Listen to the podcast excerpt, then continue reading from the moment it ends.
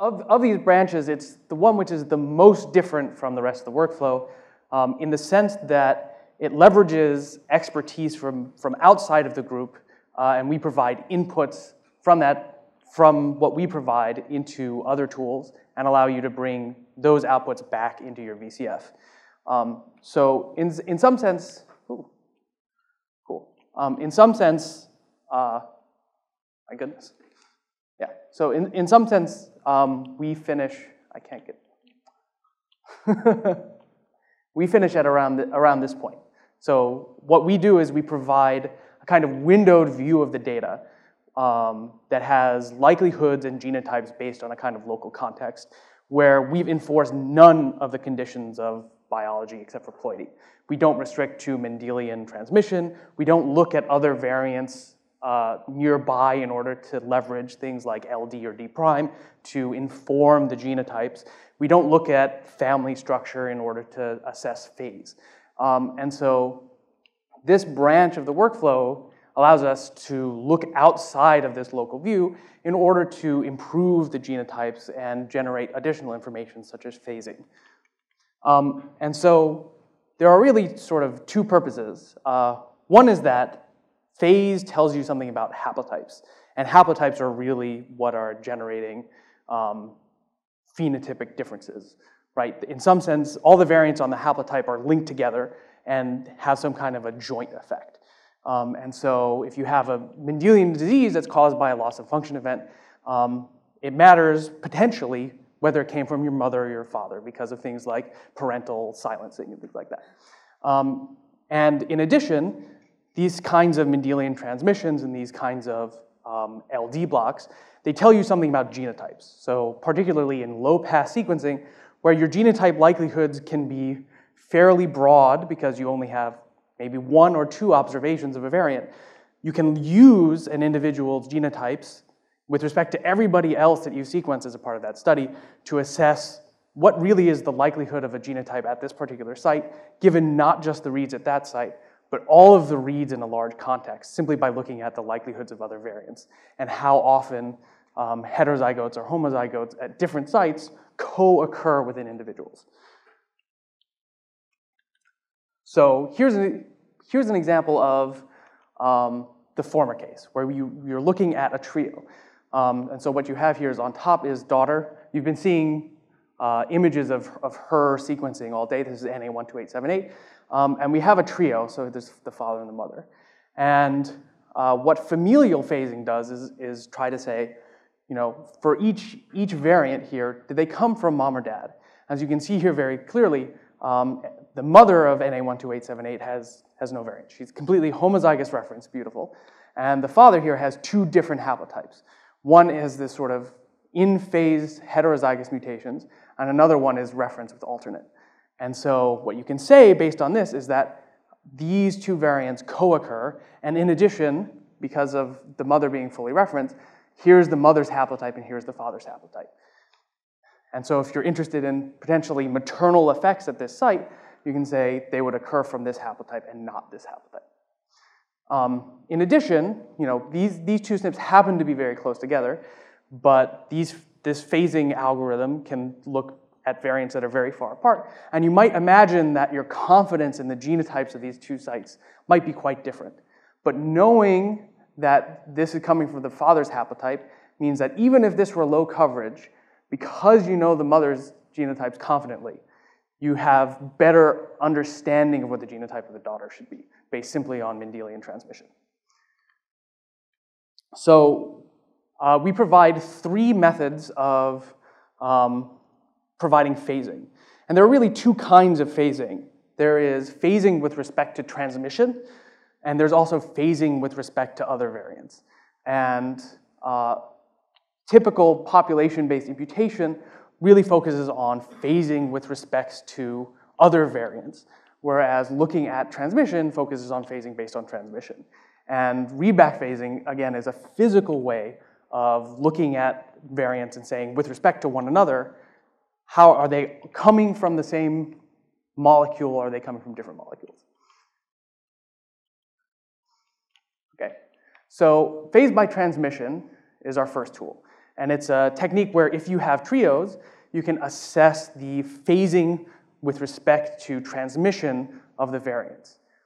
Read-back phasing looks at reads, or even pairs of reads, and asks, you know, how often when there's a variant in one read, do you also see another variant in the same read or in some mated read? So you know it's reading from the same molecule, right? So if we go back here, what this is telling you is that all of these reads you see crossing through both of these uh, SNPs here, that's telling you that they're reading the same molecules. So these SNPs are physically phased together and they're segregating together, at least as far as we observe. Uh, and finally, we have a kind of hook into imputation software, which uses a sort of hidden Markov model to assess what are the relationships between variants in a large window in a population. All right, so first, if we look at, at phase by transmission, again, this is looking at trios, and you can have as many trios as you want in your data set, but it's sort of restricted to, to trios themselves. And the idea is you have a lot of parent-child groups, and you want to look at the genotype likelihoods of mom, dad, and the child, and determine the phasing of multiple variants with respect to mom and dad. Um, and uh, this is a tool that was developed by uh, Laurent, who uh, was with the group last year. Um, and uh, it's particularly useful in that it tries to model de novo mutations, where mom is homozygous and dad is homozygous, but the, the offspring happens to have a completely new mutation. And so it doesn't try to stomp on potential errors, but it tries to, to have a trade-off between the possibility of an error versus the possibility of a de novo mutation. So not only does this does phase by um, by sort of the transmission from mom and dad, but it also can sort of help your genotype likelihoods.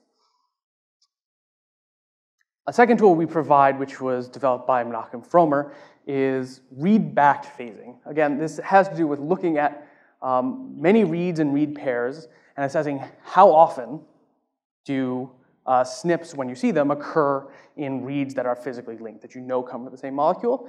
Um, and again, it's a very simple command line. Um, because it uses the reads to assess phasing, you have to give it the BAM file as well as the VCF. Um, now, I mentioned before these two different concepts of phasing, the sort of phasing by inheritance versus phasing by SNPs, by you know whether by the linkage to other variants in the region. Um, the way that is uh, encapsulated in the VCF is that um, the maternal haplotype is usually on the left and the paternal haplotype is usually on the right. Now, in terms of population studies where you have unrelated individuals, it doesn't so much matter. But if you, if you have a VCF on input that you know is already phased with respect to maternal and paternal, the respect phase input will keep that ordering of the alleles. And so it will go into a slightly different representation rather than flipping alleles back and forth.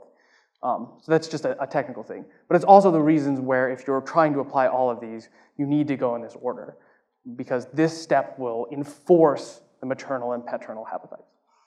Um, but it's a, it's a minor, minor detail. Um, if you just want to read back phase, give it the BAM, give it the VCF, tell it where to stick it, and you know, you, you don't, it's unphased on input, so you don't care. Um, finally, uh, there is statistical imputation. Now, this relies on having a what's called an imputation panel, which can either be um, all of the data if you have a large study, or your data plus some other panel. So for instance, you could use, if you sequence 60 individuals from Europe and you want to know the phasing, you can take them plus 1,000 genomes, the European samples, plug them through our pipeline here to call into an imputation software, and then that will give you the phasing on not just your samples, but also the 1,000 genome samples, and then you can subset just to yours. Um, and so the way this pipeline works is uh, you take your VCF file, and basically this tool spits out a new formatted file. And it's a file formatted to be read in by a software program called Beagle, which does uh, genotype refinement, imputation, and phasing. Um, it produces an output, and then you take that output and using a second tool called Beagle output to VCF, does exactly what you think it does. It takes Beagle's output and it dumps it into a VCF for you. Um, and both the, the command lines and the documentation for this are all on the GATK docs. Um, it's very nice. Now, I do have a note here. Um, So there is a version of Beagle, Beagle 4. Uh, the preview is now available if you Google it. Um, Beagle 4 takes VCF and produces VCF. So uh, you can, there's a preview of it that's online. It hasn't been fully released yet. Um, but once it's fully released, this tool is in some sense deprecated because Beagle will just take in a VCF and write out a VCF for you. And so here's, here's what you get. You start with, here's what is produced by unified genotype or a haplotype caller. You have three SNPs, one which is a de novo, variant only in the child, one which is de novo and homozygous, which may be some kind of an error. Um, and here is, this is a very interesting example. Probably the, the labels are swapped here. But uh, the, the point is that the formatting of these things have sort of changed. So, so here's, here's an interesting one, right? So what's happened is now, um, yeah, it's probably, well, it's interesting because the genotype here has changed. Huh, very interesting. I'll have to talk to Eric about this one. Um, the, the point is that the formatting of these things have changed so that you see the genotypes now have a parallel bar rather than a, a slash, and that means that they've been phased together. Um, and uh, now a phasing, a phasing quality has been added to these as well. Um, but basically what's, what's happening is that the format of the VCF has been changed in order to encode phasing information. Um, and with, in particular with Beagle, you get another of extra fields telling you what is the likelihoods of the genotypes having taken all of the region and the whole context into account. And so you have your likelihoods from sequencing, that then get changed because you have a lot more information because of the LD structure of that particular region. so then there's a question of, you know, are my have my genotypes improved or did they get worse? Or how good is my phasing? How do you assess whether you phase things well? How do you assess whether your genotypes are now better refined or whether you use genotypes from a different population and everything's got all kinds of screwed up? Um, in terms of phasing, we don't really have a good way to evaluate, unfortunately. Um, the best we can do is sort of ask about recombination deserts and how many times we have phase flips in a recombination desert because those are unlikely. Um, there's a whole burgeoning field of, of physical and statistical phasing which talks about things like switch error rate. And I'll reference you to uh, our, our forum or, or other forums to sort of talk about these things. Um, in terms of genotype refinement, obviously genotype concordance, if you have truth data, really tells you uh, whether that's working well or not. You can also do things like leave out samples when you do genotype refinement and ask whether there's high or low concordance. If there's high concordance, then that means a few things changed, which is you know, reasonable. But if everything is changing, you know something is going wrong. Um, yeah, and so that's sort of it for um, phasing and re recalibrating your genotypes. Uh, are there any questions on that particular section?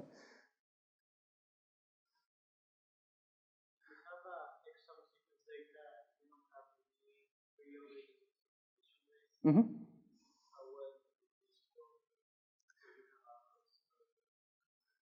Right. Um, so the, the question is, if, you're, if you have an exome sequencing project, um, how well does phasing work? especially if you don't have trios, you just have a population. Um, and that, that is, uh, there's, there's literature on that. I can't pretend to be an expert on statistical phasing, but it would have to do with the size of the LD blocks and the distances between things. So for instance, you might imagine that phasing within an exon should be really quite good. Especially you can use readback phasing for, for small exons like that. But if you're asking, you know, what is the phase between you know, a gene on the first arm of chromosome 1 and a gene on the second arm of chromosome 1, that's a diff different question. You have population panels that you can get these sort of long-range LD, but how much long-range LD exists is a different question. Any other questions? Oh. Mm -hmm.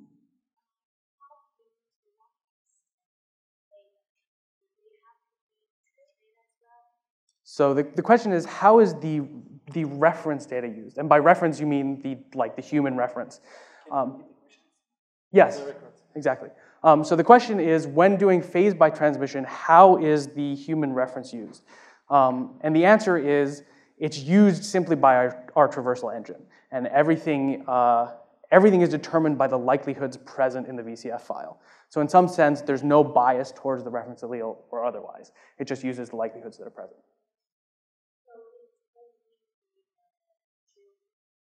It doesn't need to be a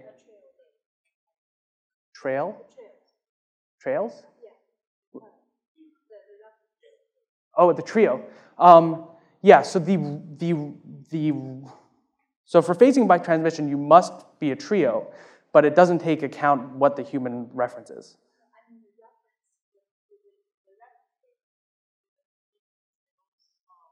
Oh, when you're doing population-based phasing, do the reference panel need to be trios as well? You have trio data.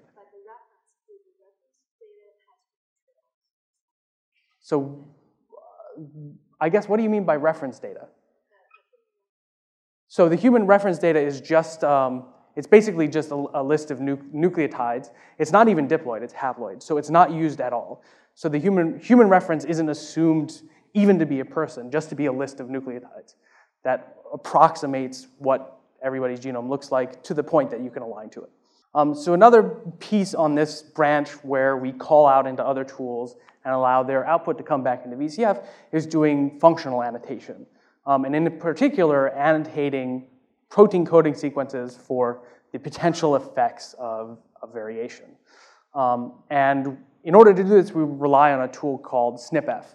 Um, and the idea behind doing this is, you know, to, to answer biological questions about potential protein changes that a variant might have. So for instance, um, a typical uh, example would be you're interested in a particular gene or gene families, and you have discovered an amount of variation in there from exome sequencing.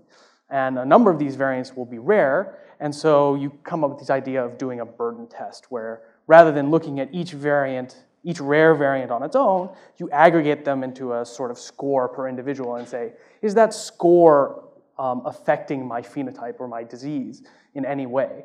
And one way of constructing these scores is to look only at loss of function variation, or to look only at non-synonymous, or to call out to other kinds of annotation and group by particular annotation class. Um, and so in that sense, functional annotation is one of these steps that links um, the kinds of genotype and site information we provide to answer biological questions. Um, and so again, we use a, a, tool called SnpEff, which is available online at Source, SourceForge. And what it'll do is it'll take in uh, a sort of VCF file and its own transcript database, and it'll produce a VCF file. Um, but the VCF file is loaded with information, and potentially more information than you may want to consider. And so what we allow you to do is take in the original VCF file and the SnpEff VCF file and subset down just to the information you want or information that you might want. But the point is that you have not just a sort of digested information here, but you also have the original information that you can always go back to. Right. Um, so here's how you run SnpEff. It's very simple. You, you pass in your VCF, um, and you pipe it to your output VCF. And this is giving you verbose output and, and telling you only to look at the coding genes. Um, the database for SnpEff is a built-in, has a way to download it yourself, and running with only coding in human databases. What that does is it restricts only to protein coding transcripts. There are plenty of observed RNAs that don't correspond to observed proteins. And so if you leave out this, you'll get annotations based on RNAs that aren't known for coding proteins, basically. And that's why you want to run with only coding is true. So here's what SnpEff provides. Um, and what happens is it provides an annotation for every transcript that a particular variant overlaps. Um, and I have another note here that I did while I was here. If you look at the Ensembl database, and you look just at the data from the Thousand Genomes Project, there are about 300,000 variants that overlap exomes or exons. Of those 300,000 variants, for the Ensembl database, about 250,000 overlap more than one transcript. in this particular way, more than one protein coding transcript. And so when most of the variants you discover have this large amount of information, it can be difficult to digest and process, especially if you just say, which ones are synonymous? I don't, I, first I'm eliminating synonymous things because I really think that the protein change is driving my trait. Um, and so in order to reduce this down, we provide a tool or we provide a module in variant annotator that will take VCFs annotated with this information and subset it down. So again, you just call into variant annotator. You say, I'm using a, a SnpEff annotation. Here is my SnpEff file. Here's my original file. And this is my digested one. And what it does is, in this part, long string that SnpEff provides of potential protein changes for all of the transcripts that that particular variant overlaps, it says which is the worst one. Right? If I'm interested in excluding synonymous variants, if the worst possible one is synonymous, then no matter what, I, I don't want to consider this variant. Um, however, if that's not what you want, there's always the original file to go back to to get all of the information. Um, and so here's an example. So it looks, looks through all of this. Here's a non, non-synonymous coding. Here's a synonymous coding for this transcript. And here's one that's really damaging, right? It's highly damaging because it's mutating a splice site acceptor. And this is the transcript that it's going to pull out here. And so when you get the effect here, it's much, much smaller. It gives you the, the gene, it gives you uh, that it's a splice site acceptor, and it gives you the sort of impact. Um, so that's functional annotation in a nutshell. Um, um, so that, uh, I would assume so, it, but you'll need to download transcript databases that are available and curated by SnpEff, right? And so there's probably a way to provide your own database in a particular format. Um, if you go to the SourceForge page and contact uh, Pablo, who developed it, I'm, I'm, sure he can give you more information. Other questions? What about this bash mode? I'm sorry? 100 VCF5 to annotate. Mm-hmm. So yes, variant annotator takes in um, one file at a time. So if you have 100 VCF files to annotate, you'll have to run variant annotator 100 times, unless there's some relationship between the VCFs and you can combine them together before annotation.